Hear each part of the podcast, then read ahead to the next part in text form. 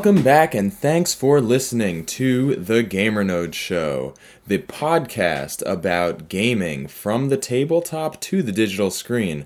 This is episode 75 and I'm your host, Eddie Inzauto. I'm here today with Bianca Figueroa Santana. How's it going, Bianca?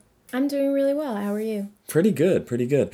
So today we have kind of a special show. We're talking about the Spiel des Jahres. Oh, look at that. I can't say those words. I don't. I can't guarantee that that's correct pronunciation, but I'm pretty sure. I know Spiel is correct. Yes, that's I don't. correct. I don't know the rest. If it's Des or Day or Jahr or Yaris. It's Jahres. Jahres. Spiel des Jahres. I don't know. Maybe no debt, uh, whatever. Okay, so yeah, these are the games we're talking about. Um, these were awarded a, a little while ago, but we haven't had the chance to talk about them. But we have had the chance to play them. So I guess we could just start with the regular spiel winner, and that was Kingdomino, which was selected over Magic Maze and the Quest for El Dorado. Uh, we haven't actually played those two games, but we can give you a quick summary of what those games were before we get into our feelings and um, and the description of Kingdomino itself. So Magic Maze is a game something like I guess it falls into the into the same category as Escape Curse of the Temple, where in this game, whereas in, in Escape Curse of the Temple, you're all rolling dice and trying to get out of the temple by laying tiles and finding the number of gems that you need. Magic Maze puts players on a team. It's a cooperative real time game where you're controlling four different fantasy type heroes who are in a shopping mall, and each player can perform a different movement direction as well as an action for each of the different characters. So players need to sort of plan what they're going to be doing to get each of the four characters to the exit of the Magic Maze shopping mall. But the catch is that you can't talk to each other except for in short little bursts at certain periods throughout the game. And you'll find players tapping this uh, special pawn that says, hey, there's a move out there that you need to do, so you better look for it and do it. And it can be very raucous from what I've heard from other uh, players of that game. And Quest for El Dorado is from Reiner Knizia, famous designer, and this is more of a race game with deck building elements where players are trying to get through this uh, sort of modular type of board uh, to the end faster than the other players. But as for Kingdomino, that's the important one, right? Because it won. Yeah. exactly. And it's from a designer who we like. All right, you can you can take this away. Tell us about Kingdomino. King Domino is a lightweight tile-laying game, and it is by Bruno Cathala, and who designed Five Tribes and. Love Seven it. Wonders Duel, among others. Love it. And the way that Kingdomino works is you start by laying out two columns of four tiles each side by side, and they're numbered um, sequentially. So with the lowest numbered tile up to the highest numbered tile. Uh, and you choose a start player, and you take turns claiming tiles based on what's on the tile, which I'll get into in a second. And the placement of the tile you select determines future player order. So if you place on the first tile, that is to say the lowest numbered tile, then you're going to choose first when you're selecting tiles from the second column. If you place on the third tile in the first column, you'll be choosing um, third. Uh, so the tiles have two sides, just like a domino, and each side is one of six landscapes. And your goal is very simple it's to join together like landscapes. And you own points for each adjacent tile of the same type. Um, but the most important thing is that some tiles have little crowns on them, crown icons, and they have one, two, or three. I believe that's Gotta fight for those crowns. yeah, but the max number of crowns is three, right? Yeah, yeah, I think so on each on each tile. Okay, and so the number of crowns multiply the points that you earn at the end. So, for example, if you have um, four desert tiles and you have three crowns on one of those desert tiles, you're going to get three times four, which is 12 points. And let's say you have those four desert tiles and one has three crowns and the other has two, you're going to get four times five, 20 points. Um, and it's also important to note that if you have zero crowns, it's even if you have a, a mass of you know six forest tiles or forest squares, that's going to be six times zero. So you have to really look for those crowns. Exactly. Um, and you lay the tiles in a grid. So a five by five grid. Uh, I guess for the two player game, you can also do a seven by seven grid, but mm-hmm. the standard two player game is a five by five grid. Um, and same for the three or four player game. Uh, and so you end up and you end up having 12 rounds for a three or four player game and six rounds for a standard two player game. Um, those rounds being choosing your tiles and placing your meeples i guess on those tiles. Mm-hmm. so it's a very simple game in terms of mechanics. Um, so what do you think about it?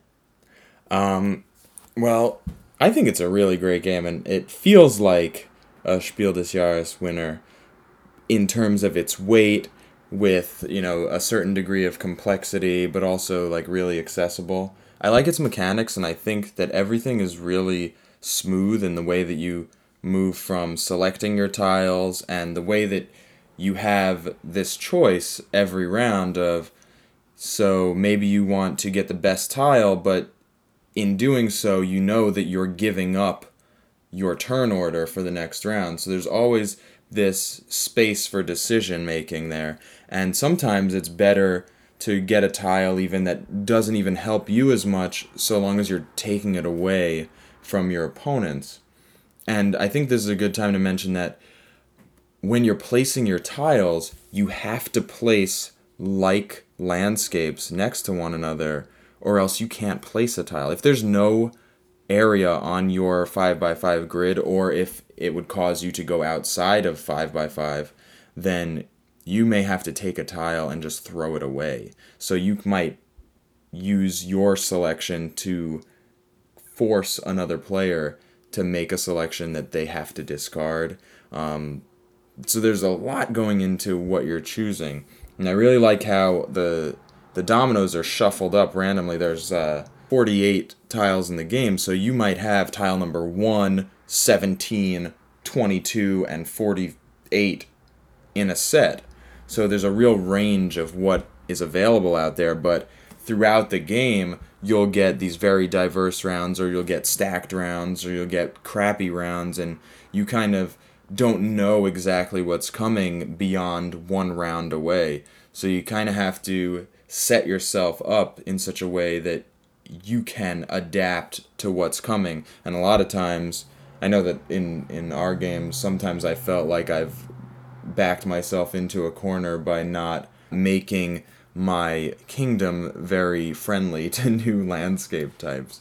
Like you can always place any type of landscape up against your castle, but I think in one game I put the castle up against the edge. My first game that I ever played, I decided the castle was going to be in the corner bad idea.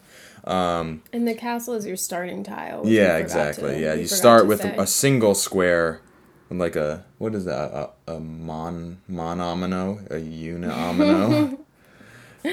I like monomino. Monomino, monomina, monomina. No. Um, but yeah, I think it's I, I really like it, and it's great in that it's so so fast. You could bust it out and play it in like ten minutes which is faster than you know other tile laying, city building, kingdom building type games. Mm-hmm. And it's the art's nice, bright and colorful. The the dominoes are really robust. It yeah. just it just feels really good to play it, and I, I I thought it was great. I think it's definitely worthy of, you know, it's commendable. At least. Yeah, I think it's really fun. I like the puzzle aspect of it. Um, trying to figure out where to put the landscapes and fit them together while maintaining your 5 by 5 grid. Um, I think that's the most frustrating limitation is that 5 by 5 grid. Um, but of course, that's what makes the game interesting and what makes it challenging. Um, and while it's challenging at the same time, it's like we said, a lightweight game. It's pretty easy to play. Um, like Eddie said, it's very easy to, to play quickly if you just don't have a lot of time. Or if you've had a long day and don't have a lot of brain power left, it's also a good game to play because it gets in, it has that fun factor while not being too heavy. Yeah. That's the interesting thing. Like, you can play it, you can count out how much each tile, each option is going to score you for each round, or you could just be like, okay, I'll take that one, just place it, and like whatever. Yeah, You, know, exactly. you can just chill out. Yeah. Not be too crazy.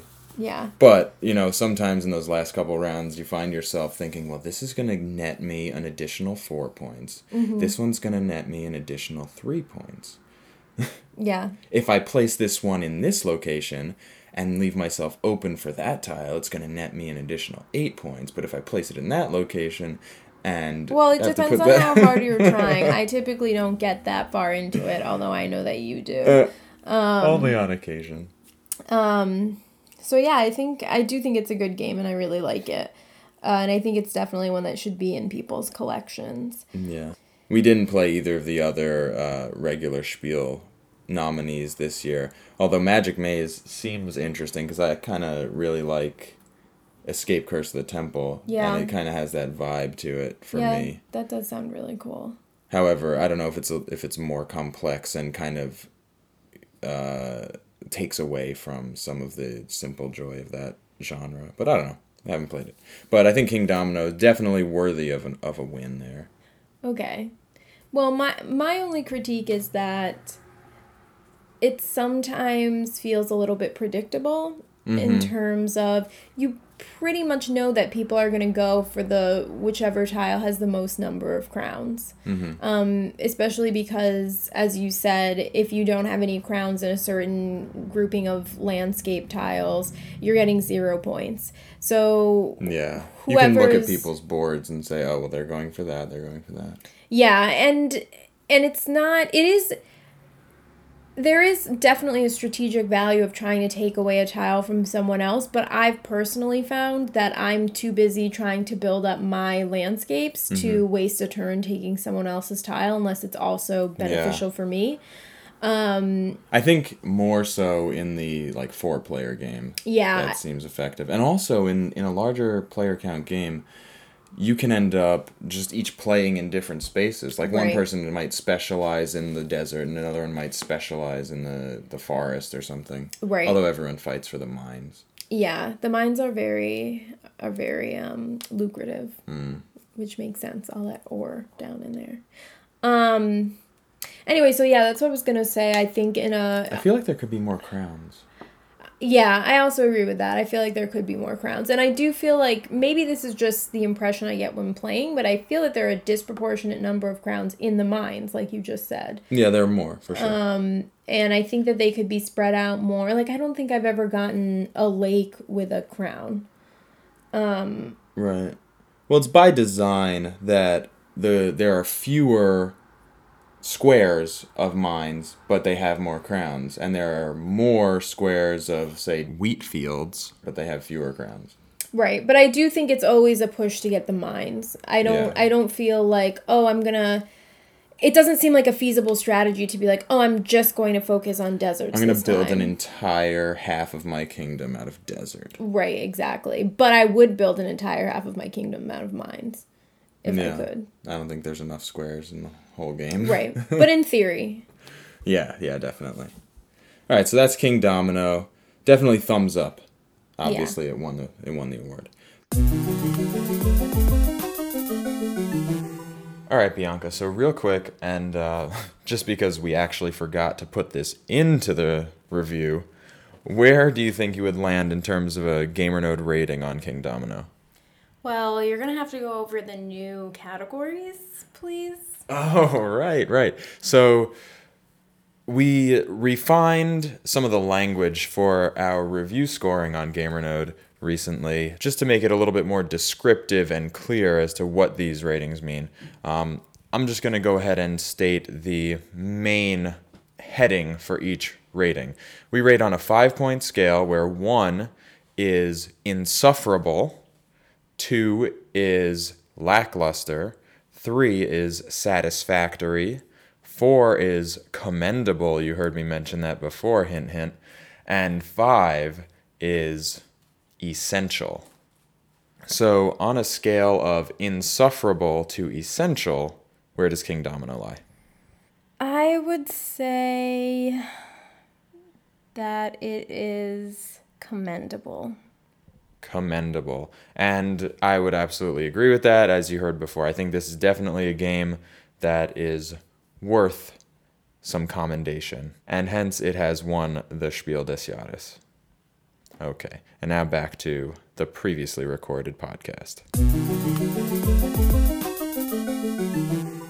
So, moving on to the Kennerspiel, which is the sort of enthusiast advanced game, um, we had a, a kind of interesting, unorthodox winner here.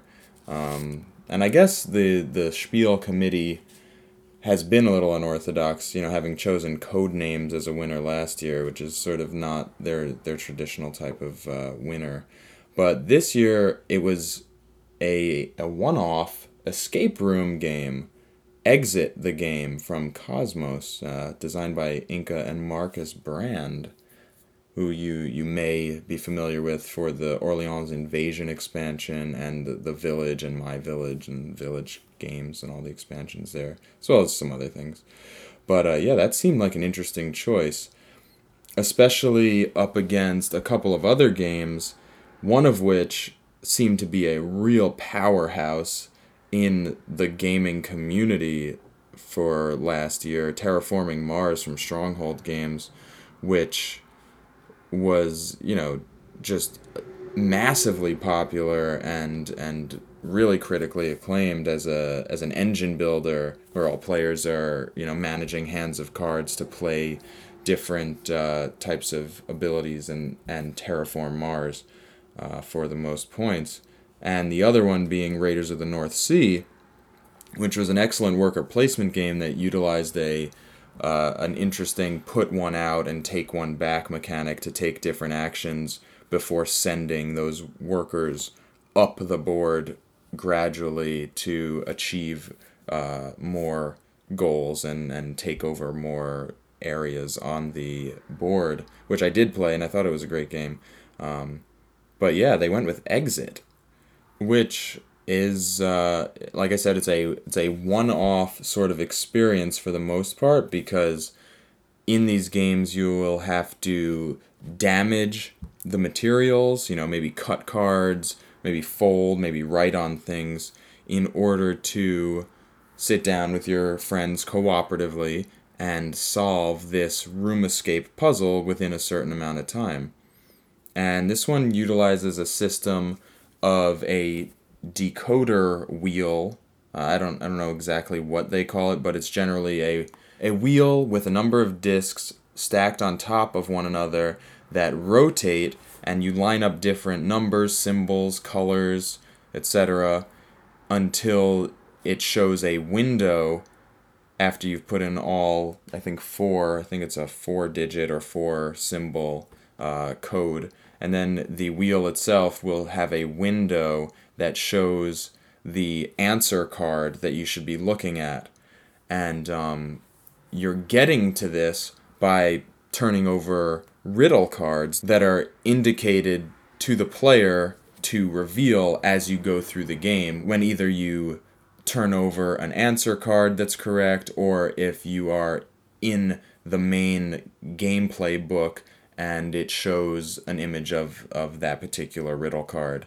And then on each of those cards, it gives you some fraction of a riddle or puzzle to work with, and you have to figure out which cards go with what and which cards go with the main book, which is the, the first thing that you start with is simply a book that you're told not to open until you start the timer. And uh, each page has a different bit of artwork or text or different components that you might do various things with. Like I said, write on, cut out, fold, whatever. And they're all thematic. The three games are an abandoned cabin, the secret lab, and the the Pharaoh's tomb. And the system is different from what we had played when we spoke about Escape Room the game. And it's sort of similar to another escape room type game, Unlock from Asmodee. And uh, I think, I don't know, I, I really like this system, and I felt like it was complex enough to be challenging, and it did so in a way that was fair, but um, but made you really think outside the box. Uh, so I guess that's my my quick thoughts on that. How did you feel about this game? Didn't think it was fair. you didn't think it was fair. No, and this is this is just the type of person that I am is that when I do puzzle and riddle games like this, I want there to be a cascade of logical connection. Mm-hmm. So I want one clue to lead naturally into another even if that even if that transition is very obscure, I want there to be some connection between each step. Whereas at least in um the escape the cabin one or um I felt like they were just so random. The riddles were so random and so unconnected, and each one in and of itself was really interesting and clever.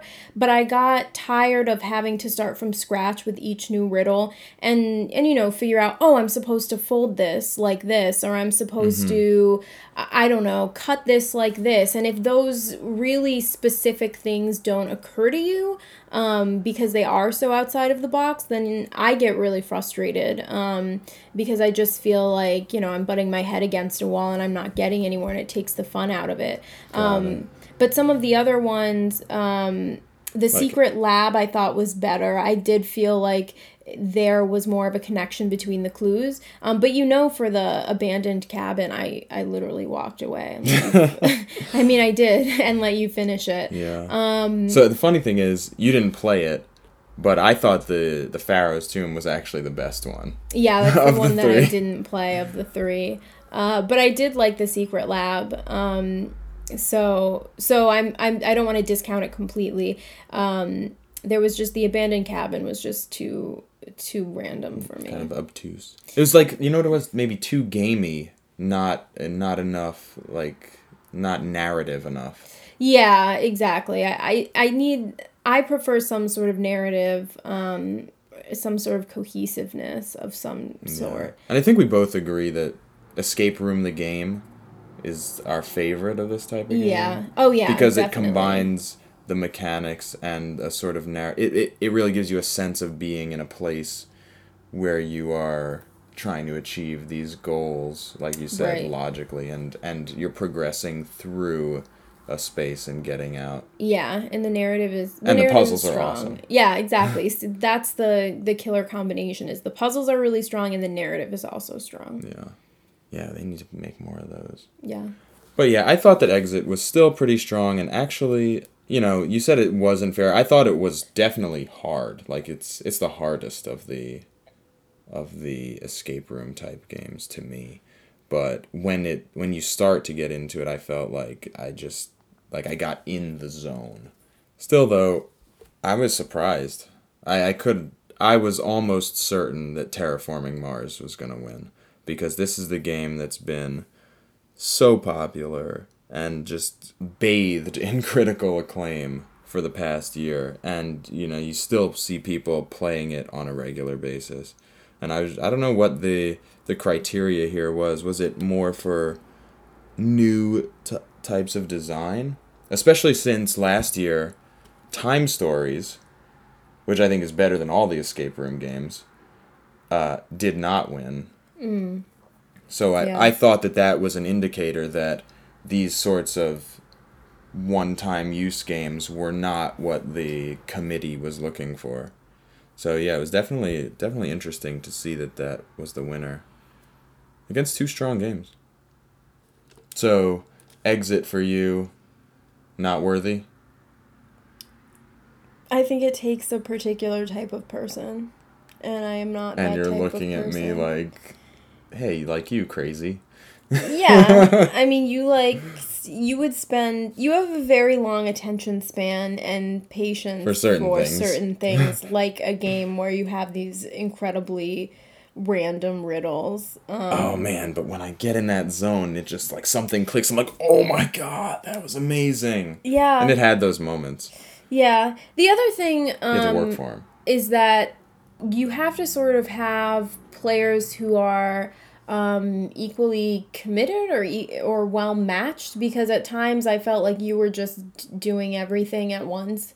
Um, and it was hard to divide the labor and that's the other thing when you have these random these really random puzzles and someone is like better at thinking so abstractly or randomly then they're going to sort of charge ahead and you're going to be Ah, yeah. and you're gonna be not so into it. One thing that is good about this one though is because it's a disposable game and you, you know that going in, you can rip pages out Mm. of the book and like hand them to different people. Whereas when we played Right. Unlock, there was none of that. You have to like take the card and like look at it just right, like really closely. Yeah. They're all small cards. Yeah, This one doesn't have that problem as much. that's a good point. I really do like that you sort of have these manipulatives that you are able to move around and to play with, um, and write on, and th- it makes it feel more involved and um, more interesting in some ways. So I do, I do think that's a plus. Yeah. And then again, coming back to Escape Room, the game, you have that there also. Yes, that's true. And you have the big map in most of the scenarios. That's true. Although I do feel like in some cases you can get away with not using the materials in es- in escape the room. Uh, and because What, just randomly guessing? well, no, I, you did a good job of preserving those materials when we played that game. Oh, yeah, yeah, yeah. And like, but I think that with exit, you have to you have to pull apart the booklet and you have to be like Oh, yeah, yeah. cutting it up and stuff. Yeah, for the for the most part. It's got some really clever puzzles. Anyway, I think actually I've I went back afterward and I read that some people don't like certain things that you have to do in exit because it is particularly narrative breaking. And I guess I won't go any further than that for fear of spoiling it. But um okay, so that's exit the game from Kosmos, winner of the Kennerspiel. All right, and once again, coming back later and revisiting this review podcast where we didn't actually give review scores, we're looking at Exit the Game, the the three initial releases as a series, and what we would rate them on a scale of insufferable to essential, uh, one to five. Bianca, what about Exit the Game as a series? Thus far. Well, I already expressed my feelings. Um, I think I'm gonna give it. Well, what's a two? What's two again? Two is lackluster, whereas three is satisfactory. Ooh, it was a little lackluster for me, but only elements of it were lackluster. So I'm gonna say overall satisfactory. Okay, satisfactory. I think I am going to also rate this one a four. I think it is still commendable. I really like the escape room style of game, and I think it did a really good job with its own unique mechanics in putting together something that was both difficult and, as I said before, I th- did not think it was unfair. Uh, I think things work together well. It was gamey, like you said, but I'm a gamer, and uh, you know I grew up on video games, adventure games, and all that stuff with incredibly obtuse solutions and just ridiculously senseless solutions. So I think here it it was a lot better than that, and uh, I felt like when I did find the solutions to certain puzzles and I had those aha moments, it felt really good, and I think the game was uh, designed with a a degree of expertise in in puzzle crafting that is uh, also commendable. So yeah, that's exit das Spiel, or exit the game, from Inka and Markus Brand and Kosmos. And now back to the previously recorded podcast once again. And that's about it. Um, I'm going to follow this discussion up with the audio of our Ice Cool review because Ice Cool was the third award, the Kinderspiel, and uh, Ice Cool won out against Captain Silver and the Mysterious Forest. But as we don't necessarily have small children to play with and uh, and aren't in the family game space as much, it's uh, hard to really follow that or really comment on it um, with any uh, degree of sophistication or nuance to our opinions. Um, but Ice Cool, we I did play and review, so we'll have that coming up now. Today I'm taking a look at a game. I hesitate to call it a board game. It comes sort of on a board. It's really a box in a box in a box in a box. It's a dexterity game from Brain Games and Brian Gomez. It's ice cool. You're going to be flicking little plastic penguins that sort of balance like a Joe Palooka punching bag. Um, that's a really old thing. Um, they look like bowling pins, and you flick them around the board box through this three dimensional space. A high school for penguins, ice school, high school, and they're trying to catch fish or catch each other. Three looking to get fish, one looking to bring the other three back to class. It's fun. I kind of dig it. So in Ice Cool, there isn't a whole lot going on. There's this board that is made up of multiple little boxes that come stacked, nested within one another, each one being a different room in this Penguin High School. And three players start on one end and one player starts on the other.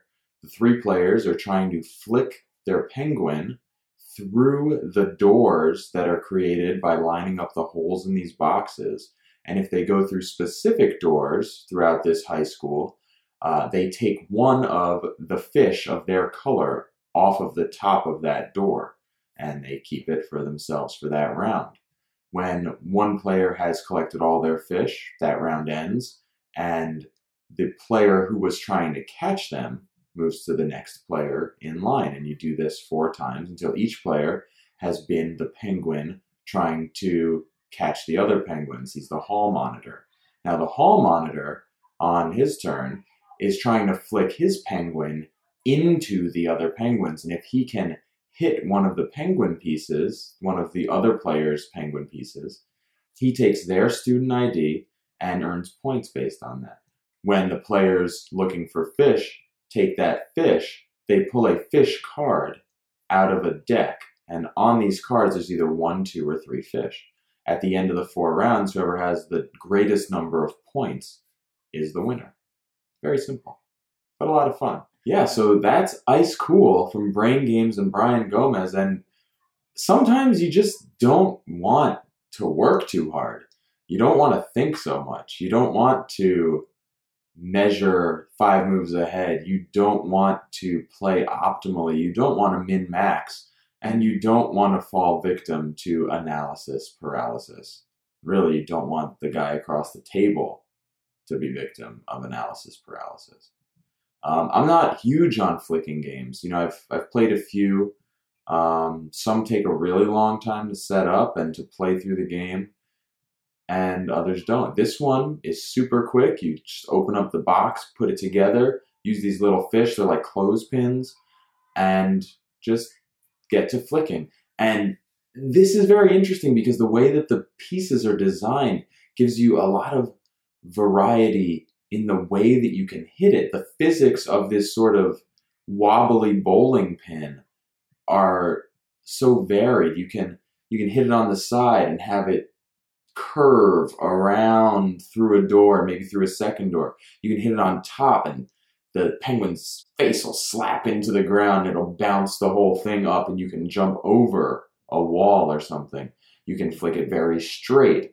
So there, there are so many different ways to hit these penguin pieces that it gives you a number of options and you can develop skill in this game. You can do trick shots. And there's so much tension when the the hall monitor penguin is chasing after you, and you're like, "Oh my god, don't get me!" And then they do, or they don't, and then it's a big deal around the table. You know, someone messes up, and everyone laughs at them, and it's just great. It's a lot of fun. You know, it's just for playing around, and I like it. I'm gonna give it a three out of five. I mean, within its genre, uh, it's a four out of five. Overall, it's like a three out of five because you know it's a good, solid game. It's not gonna like set your heart on fire. I think that's literally what I wrote in the description of the ratings. But you're gonna have fun with it. So ice cool, go grab it, check it out. Um, it's a recommendation, regardless of the number. That's that's all I have to say, and that's it. And that should do it for episode 75 of the GamerNode Show podcast. Thanks for listening. I hope you enjoyed it. And uh, next time, I think we'll probably be talking about what I saw at Gen Con. Because I'm going there real soon, and that'll be a lot of fun. It's my first trip. I've done E3 a bajillion times, but this will be my first Gen Con. I'm excited. So, for Bianca Figueroa Santana, I'm Eddie Inzauto. Thanks for listening. Adios. Sayonara. We're just staring into each other's eyes right now. Because we're clever sign off.